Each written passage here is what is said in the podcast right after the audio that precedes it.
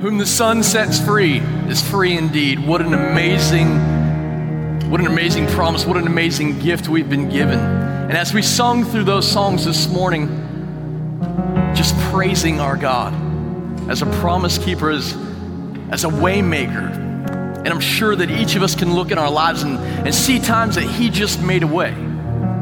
There was no way, but He made a way. What a beautiful way to transition and continue in worship this morning as we get into the Word. Good morning, Heartland. I am Pastor John. I'm the discipleship pastor here. Thank you so much for joining us.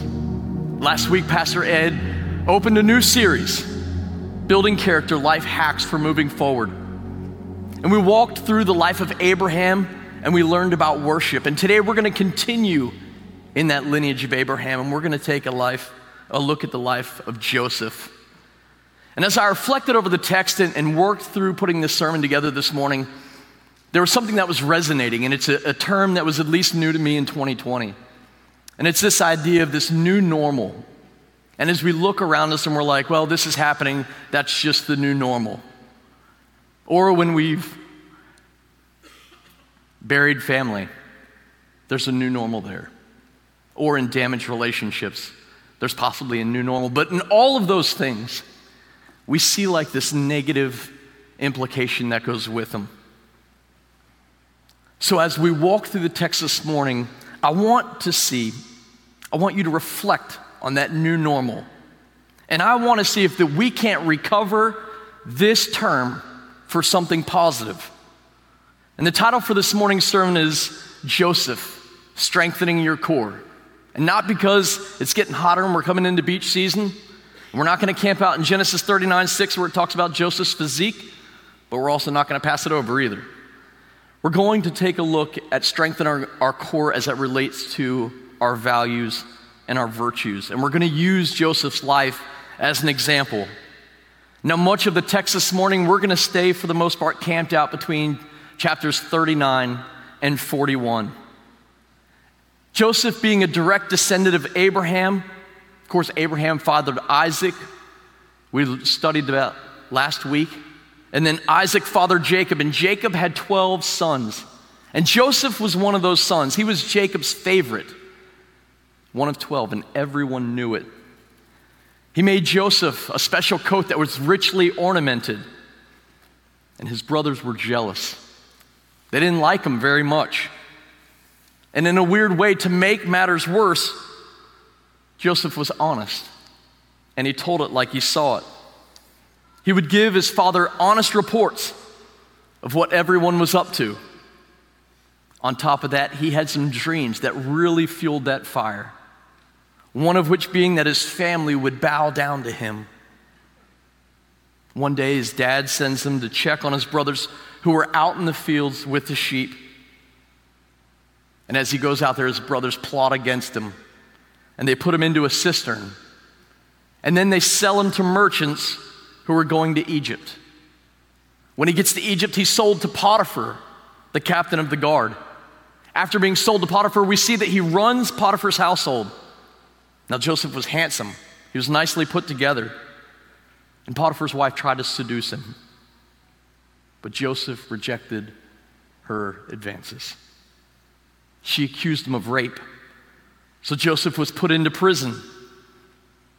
And then we see Joseph become the head of prison.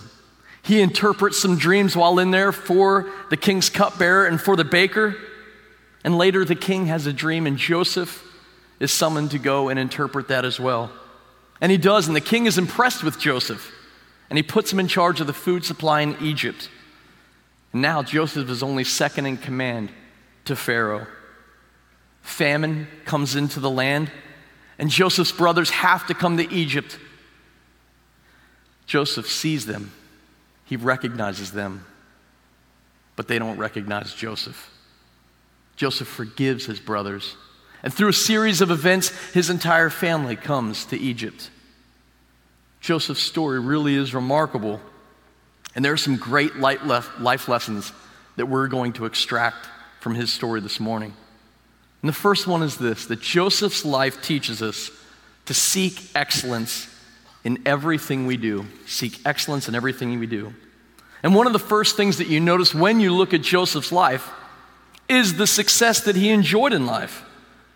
Regardless of the obstacles that were thrown into his path, he always rose above them.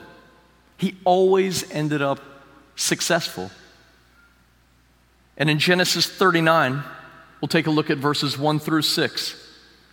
Now Joseph had been brought down to Egypt, and Potiphar, an officer of Pharaoh, the captain of the guard, an Egyptian, had brought him from, bought him from the Ishmaelites who had brought him down there.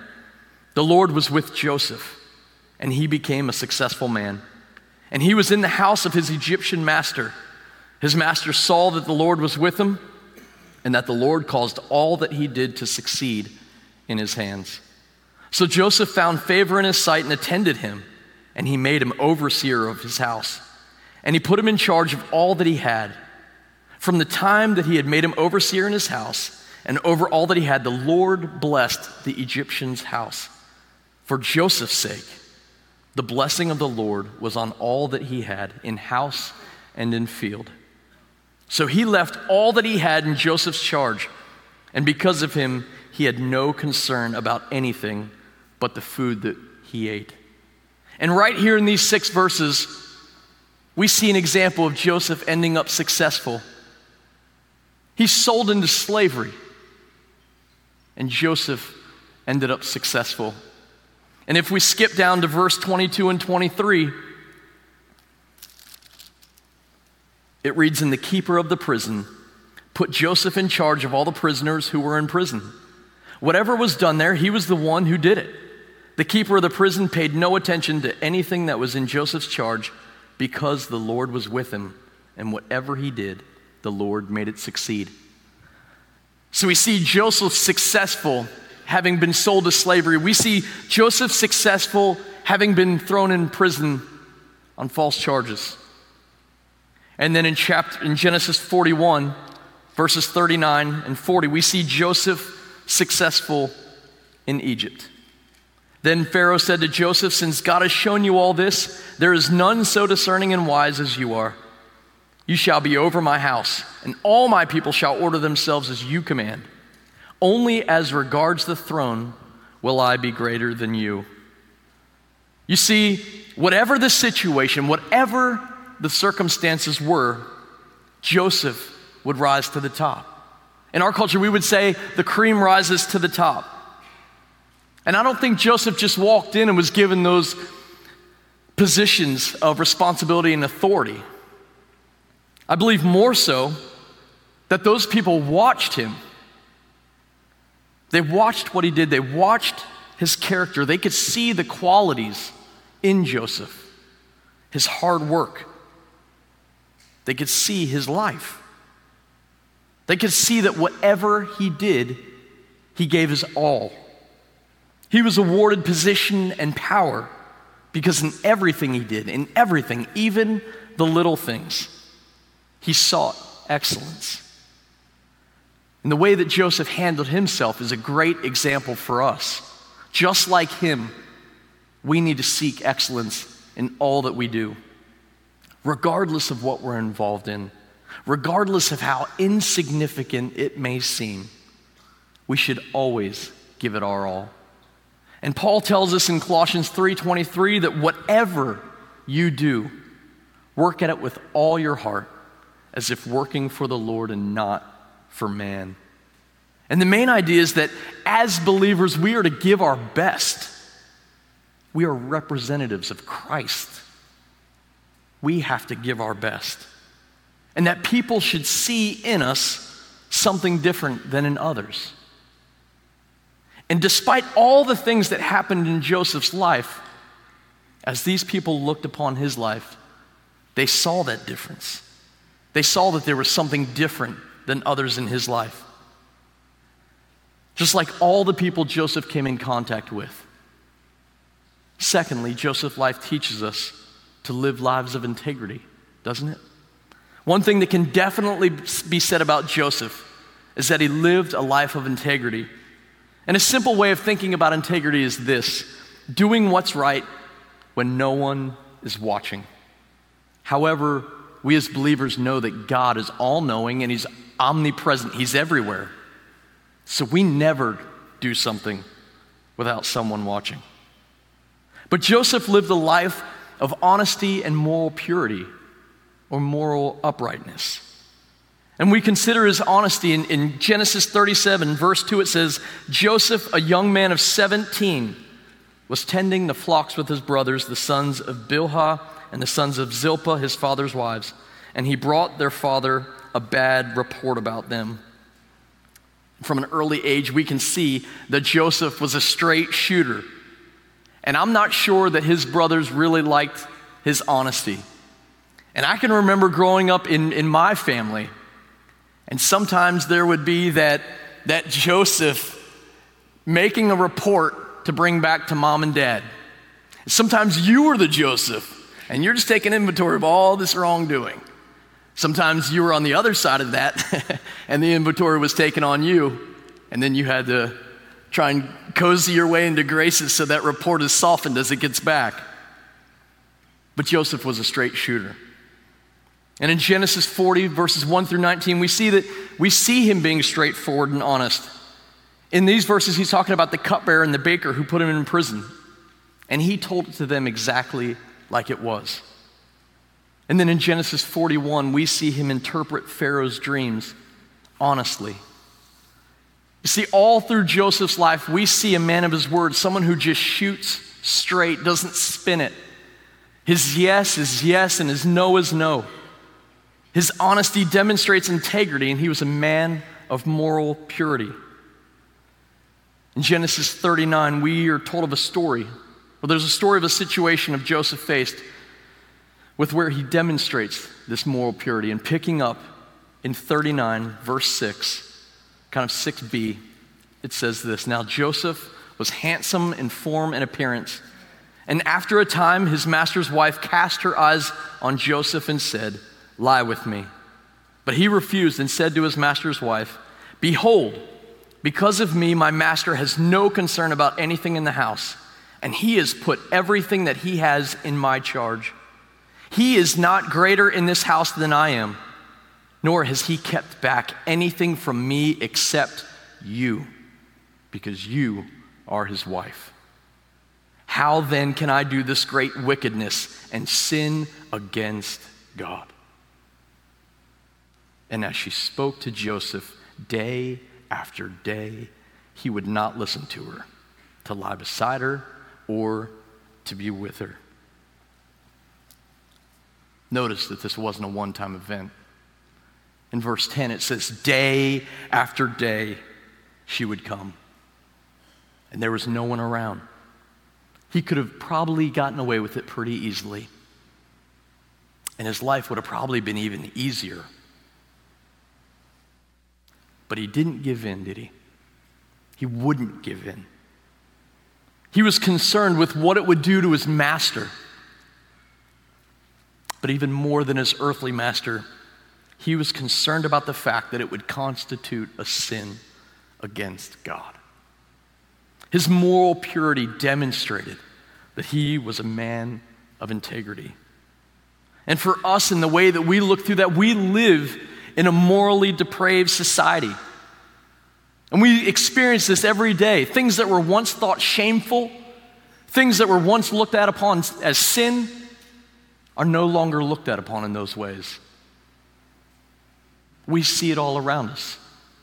We see man try to manipulate the Bible to suit our sinful lives instead of acknowledging our sinful hearts and transforming those to meet the word. We live in that depravity. And sadly, everyone's doing it. And as I tell my boys day after day, just because everyone's doing it doesn't make it right. It never does.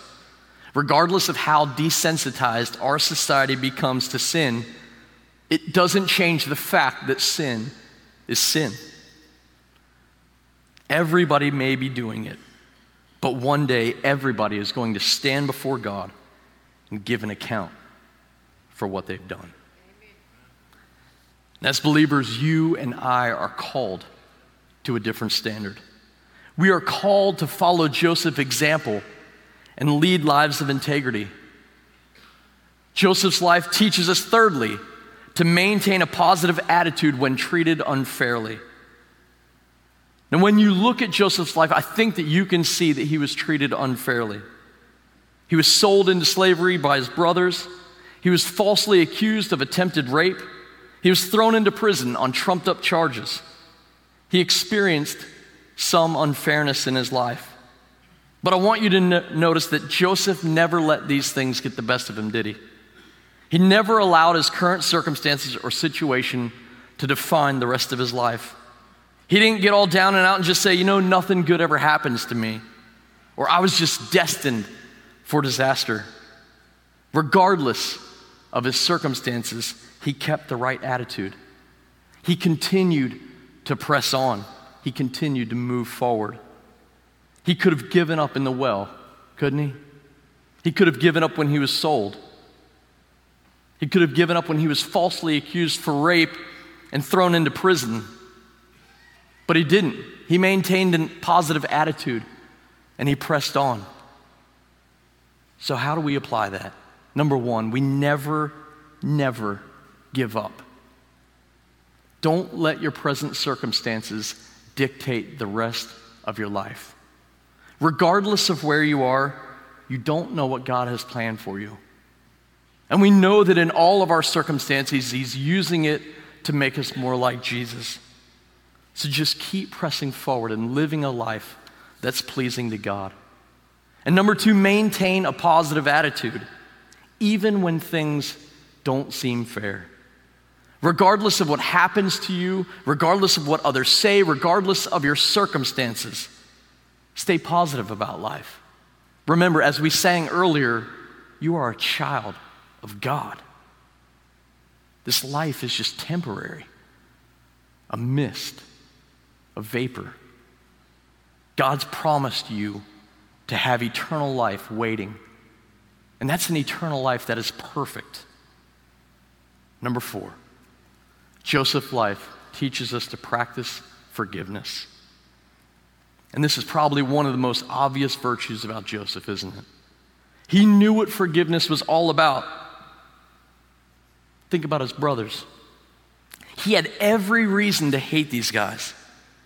They threw him in an abandoned well, they sold him. They talked about killing him before they sold him. He had every right or every reason to hate these guys, but he didn't. When I read that, it, it makes me stop and pause and reflect. Would I, if I was Joseph, do I forgive in the same capacity that despite all of that, I could easily forgive? We read on in chapter 42 that, about the famine that was coming into the land and how Joseph's brothers would have to come to Egypt to get grain. That they would face Joseph years later after selling him. And he could have thrown them all into prison. I can't read that without thinking in my own heart where would I be? Would I be on that spectrum, seeking that justice I deserve? Or, just like Joseph, just offering forgiveness for him. Potiphar, or Potiphar's wife, or the cupbearer who forgot about him when he was in prison. Nothing more is said about those. But I think that there is an argument from silence based on Joseph's character that it would be absolutely consistent for Joseph to forgive them.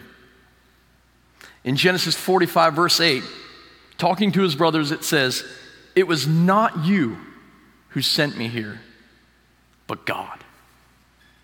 You see, Joseph practiced genuine forgiveness. He didn't carry a grudge. He didn't use the past to beat up on his brothers or the others who had wronged him. He didn't hold guilt over their heads. He just forgave them. And we can learn a lot from Joseph as it comes to forgiveness, can't we?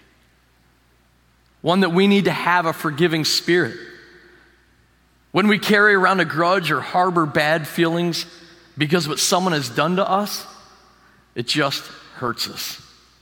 It takes away our energy, It causes us to be less effective. Unfortunately, many times it causes us to act unchristlike. It damages our relationships. And we don't even have to look far to see how that happens. We can see unforgiveness damage marriages, families. We see it in the church. And in Matthew 6:14, Jesus gives us some positive reinforcement as it relates to forgiveness. He says this: "For if you forgive others their trespasses, your heavenly Father will also forgive you." But to what extent? A little bit of forgiveness? Well, in Psalm 103, we, we see clearly. As far as the east is from the west, so far does he remove our transgressions from us infinitely.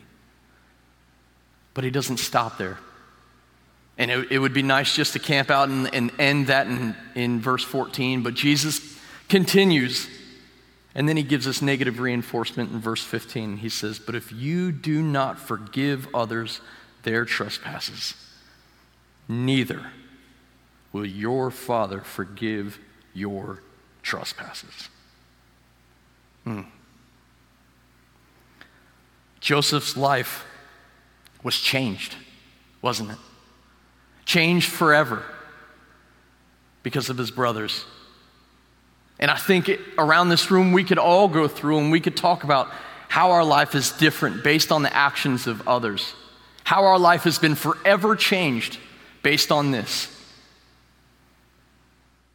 And I would challenge you that if in that there's not forgiveness, to make that right, to forgive, just as we see this example through Joseph and through Jesus' command to forgive others. Joseph's life was changed forever, yet he freely offered forgiveness. Is there someone that you've been holding back forgiveness from?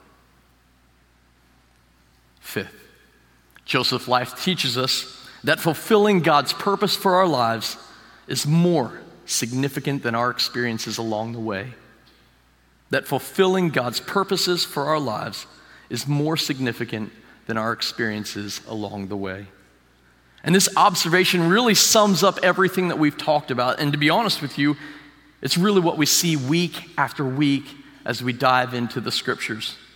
And when you look at Joseph's life, the way that he approached everything, he did it with excellence. He lived a life of integrity, he maintained a positive attitude, he practiced forgiveness. But he was able to live the way that he does because he looked beyond himself, beyond his own wants and desires. He was interested in fulfilling God's purpose for his life. Remember what he said to his brothers about all that had happened to him. And talking to his brothers, he said, It was not you who sent me here, but God. Joseph's life is a great illustration of what happens when you put God first in your life. Even though at times it may seem like your world is falling apart, even though you may not understand all that is going on, you know, just like Joseph, you need to stay focused on making God your first and top priority. You need to do Matthew 6:33 to seek first his kingdom and his righteousness, and all these things will be given to you as well. Live your life for Christ. Live by His instructions. Keep pressing on. Don't get caught up in the details, but remember that it's His purpose, it's His plan that ultimately matters. As we talked about that new normal, the question I, I want to leave you with is what would our lives look like if we made these things our new normal. If we take these principles from Joseph's life and we make them our new normal, we practice forgiveness like he did. We seek excellence in all that we do, in all the other ways. How would that transform our lives if those were our new normal? And how much more would we see lives changed in our community, in our families, in our communities, and all over the world. But in order to make that the new normal, it starts with a relationship with the Lord. Because to be honest with you, we are sinners. And apart from Jesus, we can't make those things any kind of new normal. It's only through Jesus that we can. And just to be totally honest with you, it's hard to even desire those things apart from Jesus. But He has sent us His Son. And if you've never received Jesus, if you've never surrendered your heart to Him, you don't have to leave here today with that undone. You can begin to live a life similar to Joseph. God says that in His Word, it says that we are all sinners, every one of us, and that the wages or what we earn from that sin is death. But here's the hopeful part is that while we were sinners, Jesus died for us. You didn't get good enough for Jesus to die for you while you were a sinner, while we were sinners. Jesus died for us. And I want to pray with you this morning. If God's working in your heart and is pulling you and drawing you near to Him, I want to pray with you. And there's nothing special about the prayer, and there's absolutely nothing special about the person praying for you. So if you'll bow your head with me, I just want to pray. Father God, you are sovereign and holy over all things. Father, you are the creator, and we are your creation. You designed and desire us to have a relationship with you, and, and we confess that we are sinners. We confess that we need Jesus. We need the blood of Jesus washing over us. That we could never earn it, we could never deserve it.